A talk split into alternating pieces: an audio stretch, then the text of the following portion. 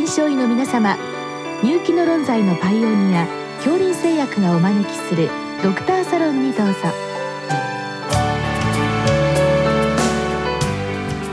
今日はお客様に東京都健康長寿医療センター研究所神経画像研究チーム研究部長石井健二さんをお招きしております。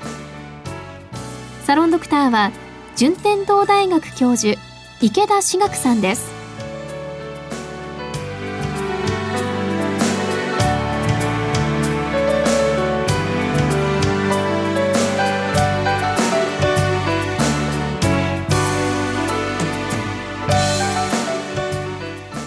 石井先生よろしくお願いいたします。あの今日はですねアミロイド PET 検査についてあのご質問来てるんですけども、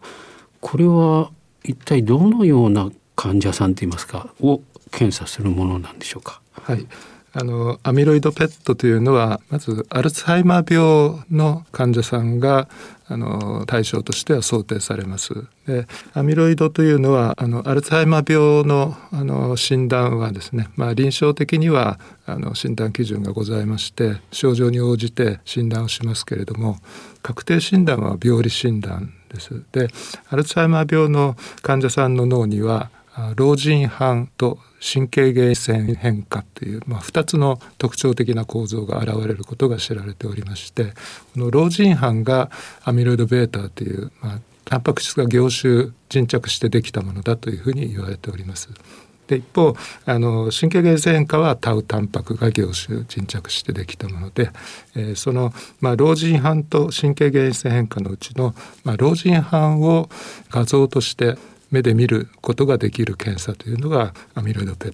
でございます。あの以前あの伺ったところによるとアミロイド β タンパクってあの症状が出るかなり前から、はい、あの脳に沈着してくると伺ったんですけども、はい、これはどのくらい前からなんでしょうか？はいあの病理学的なあの検査とかですねそれからアミロイド PET の検査が、まあ、実用化してから、まあ、たくさんの方を検査して分かったことですけれども実際には、まあ、認知症の症状が始まるよりも20年から30年ぐらい前から、まあ、症状が何もない時から脳の中に沈着をし始めるということが知られています。でまあそんな前からアミロイドタンパクが溜まってきてでもう一つのタウタンパクとの関係はどうなっていくんでしょうか、はい。まあ、まずアミロイドが先行して、えー、実際にはあのまだ症状がない状態でこのタンパクの沈着が始まるということですね。ですけれどもあのある程度このアミロイドタンパクが脳の中に溜まってくると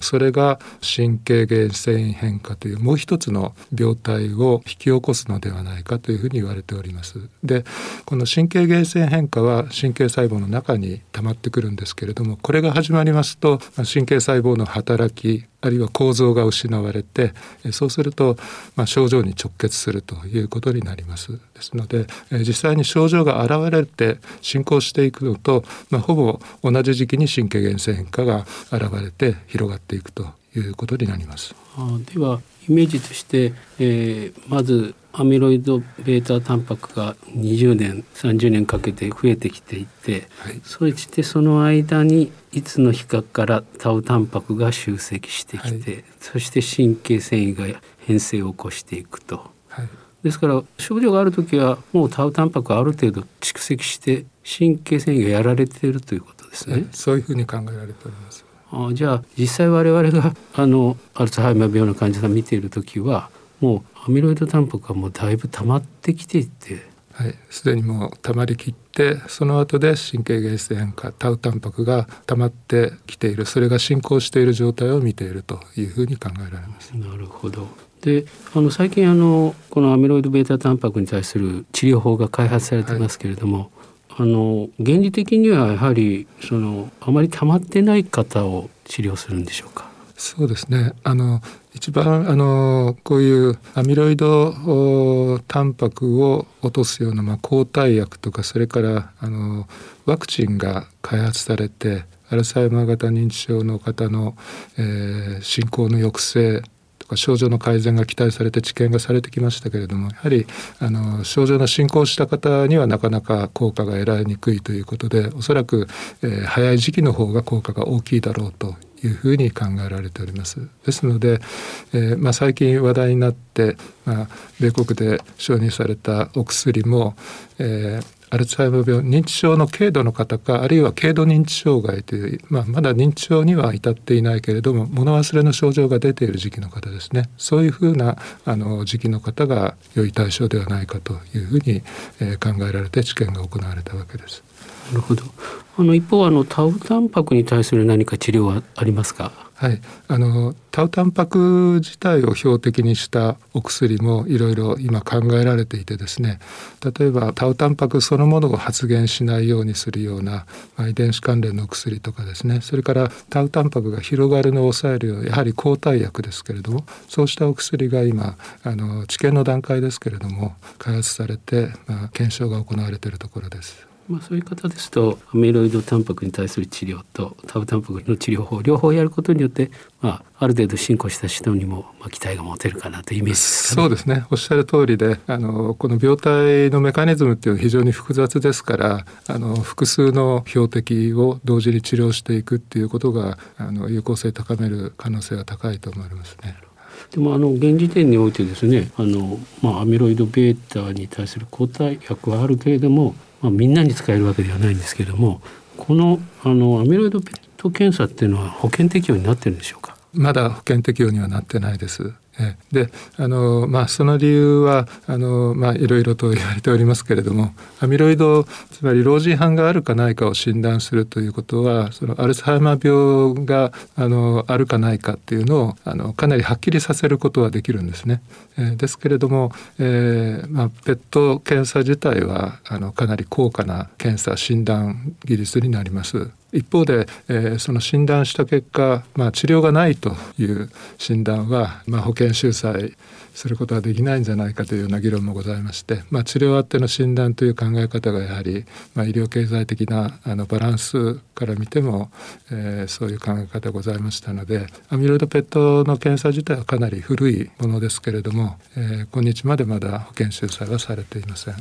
確かに治療法がないというところでむやみやたらに診断をつけてあるいは将来的に本当にあのアルツハイマー病になるかどうかわからない方も含めてですね、はいあの検査していくというのはちょっと、まあ、医療的にも無駄だということですね。そうですね。あるいはその患者さんと家族に不要な心配を、はい、そうですね、与えてしまうと。倫理的な問題もございます、ね、ございますね。はい、今はですから、まあ、試験的にこの検査がやられているということなんでしょうか？はい、あの医療経済のバランスで、えー、保険収載はされてませんけれども、まあ、診療の中で有用性の高い場合はいくつかあるということは言われております。まあ、一つは症状があまり典型的でなくてですねあの診断に苦しむような方ですねそういう場合にはいろんな検査を繰り返したり治療を適切に選択できないということがあります。もう一つはあの若年性の認知症で、まあ、若い方の場合には比較的早期に見つかることが多いですし診断のインパクトも高高いということで、まあ、そういう方には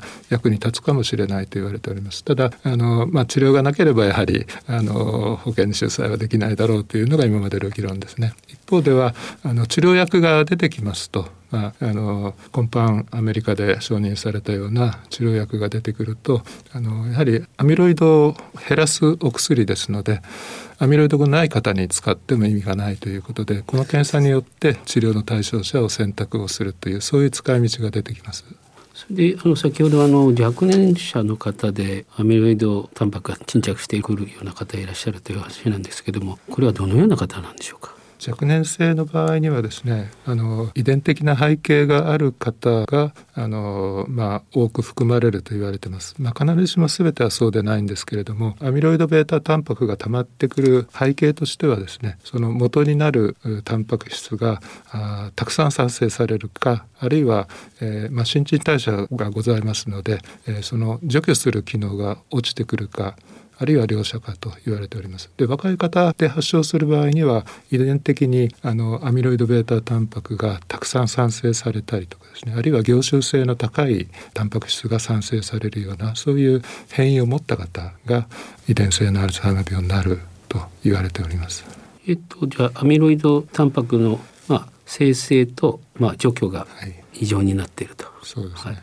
あとは何かございますか？あのまあ、高齢の方の場合にはあの年齢が上がるとやはりアルツハイマー病の頻度も高くなるんですね。でそれはおそらく加齢変化によってその除去する方のいわゆるクリアランスの機能が低下してくるからあ溜まりやすくなるんではないかというふうに言われております。まあ、家族性って言いますかあのおじいちゃんおばあちゃんが比較的若い年齢でなったりして家族の方もすごく苦労されると思うんですけどもそういったあの、まあ、家族例といいますか、はい、そういう方たちにはこのアミロイドペット検査っていうのは有用なんでしょうか？そうですね。あのやはり、まあ、診断を、えー、つけるといいますかね、まあ、そういう背景を明らかにするという意味では情報を与えてくれると思います。一方では治療に結びつかないようなそうした情報を、まあ、明らかにしてしまうかもしれないということで、えー、この検査をすること自体はですねその治療とのバランスを十分に考えて、えー、行わないと、まあ、先ほどおっしゃられたような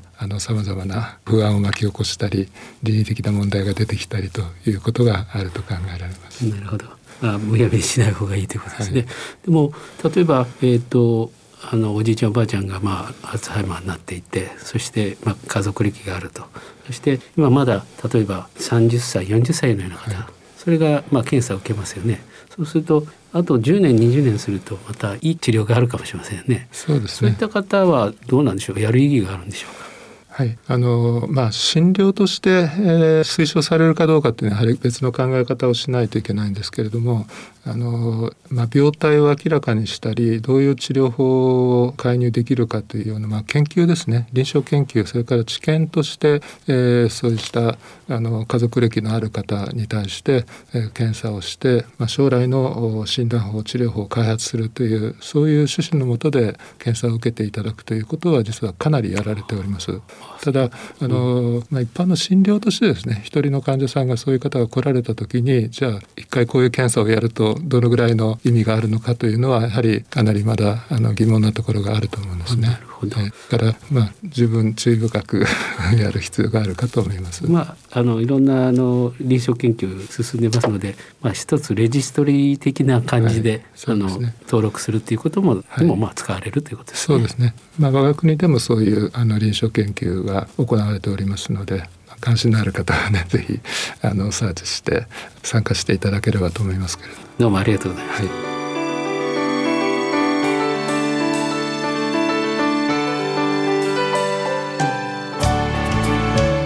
お客様は東京都健康長寿医療センター研究所神経画像研究チーム研究部長石井健二さん。サロンドクターは順天堂大学教授池田志学さんでした。それではこれで恐林製薬がお招きしましたドクターサロンを終わります。